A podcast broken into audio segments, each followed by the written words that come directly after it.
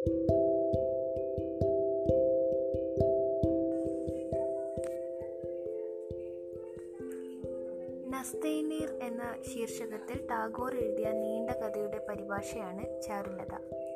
നസ്തൈനീർ എന്നാൽ തകർന്ന കൂട് എന്നർത്ഥം. ചലച്ചിത്രകാരനായ സത്യജിത് റേ ഇക്കഥ അഭ്രപാളിയിലേക്ക് പകർത്തിയപ്പോൾ നൽകിയ പേരാണ് ചാരുലത.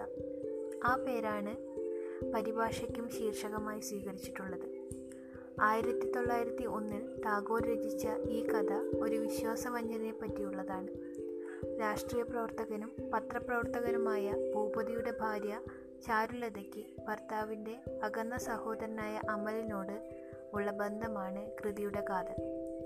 ടാഗോറിന്റെ ആത്മകഥാംശമുള്ള ഒരു നോവലായിട്ടാണ് ഈ കൃതി പരിഗണിക്കപ്പെടുന്നത്. ആയിരത്തി തൊള്ളായിരത്തി ഒന്നിൽ ടാഗോർ ഇക്കഥ പ്രസിദ്ധപ്പെടുത്തിയപ്പോൾ ഉപരിപ്ലവ ബുദ്ധികളെ അത് നടുക്കം കൊള്ളിച്ചു.